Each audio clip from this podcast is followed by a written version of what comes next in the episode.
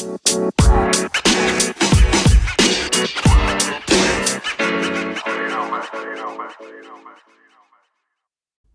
to Let the Money Talk podcast by PhillipCapital India, a podcast that provides the latest analysis of the Indian capital market.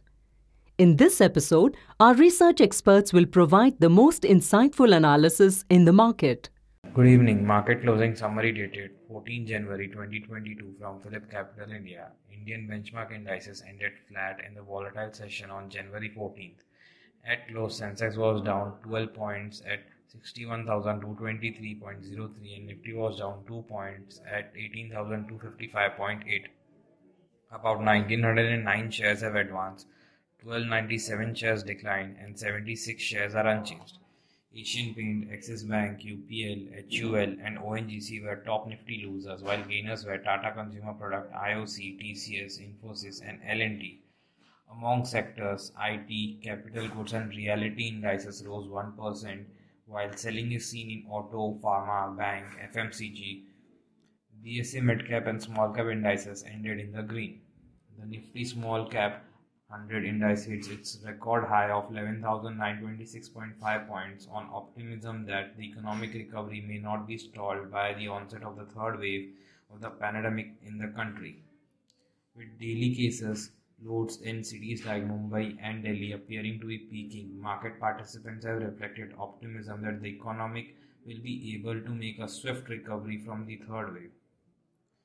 Domestic stocks look set, set to took a breather following relentless five-day rally after the US policy hinted at Fed rate hike in March. The US stock settled lower overnight and most Asian markets were down in the morning trade.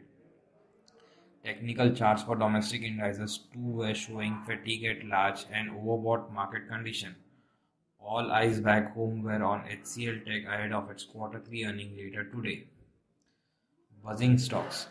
Jubilant FoodWorks said the broadcast board of directors will consider stock split on February 2nd. JSW Infra raised 400 US million dollars in maiden international bond sale. Mindtree quarter FY22 revenue grew by a healthy 4.7 slash 33.7 quarter on quarter slash year on year to USD 366.4 million. Mindtree was quoting at 4,548.2, down 4.12%. Shares of Paytm owner 197 Communication on Friday recovered losses after slipping below 1000 for the first time since listing. Shares of Tata Consumer Product rose nearly 5% today as investors expect the company to report strong earnings for the quarter ended December and on optimism of its coffee retail business. Shares of Motherson Sumi System fell 20% on NSE today as it traded exclusive of the value of the wiring harness business of the company that will be demerged into a separate listed entity. That's it from my side. Have a great weekend. Thank you. Thank you very much for listening.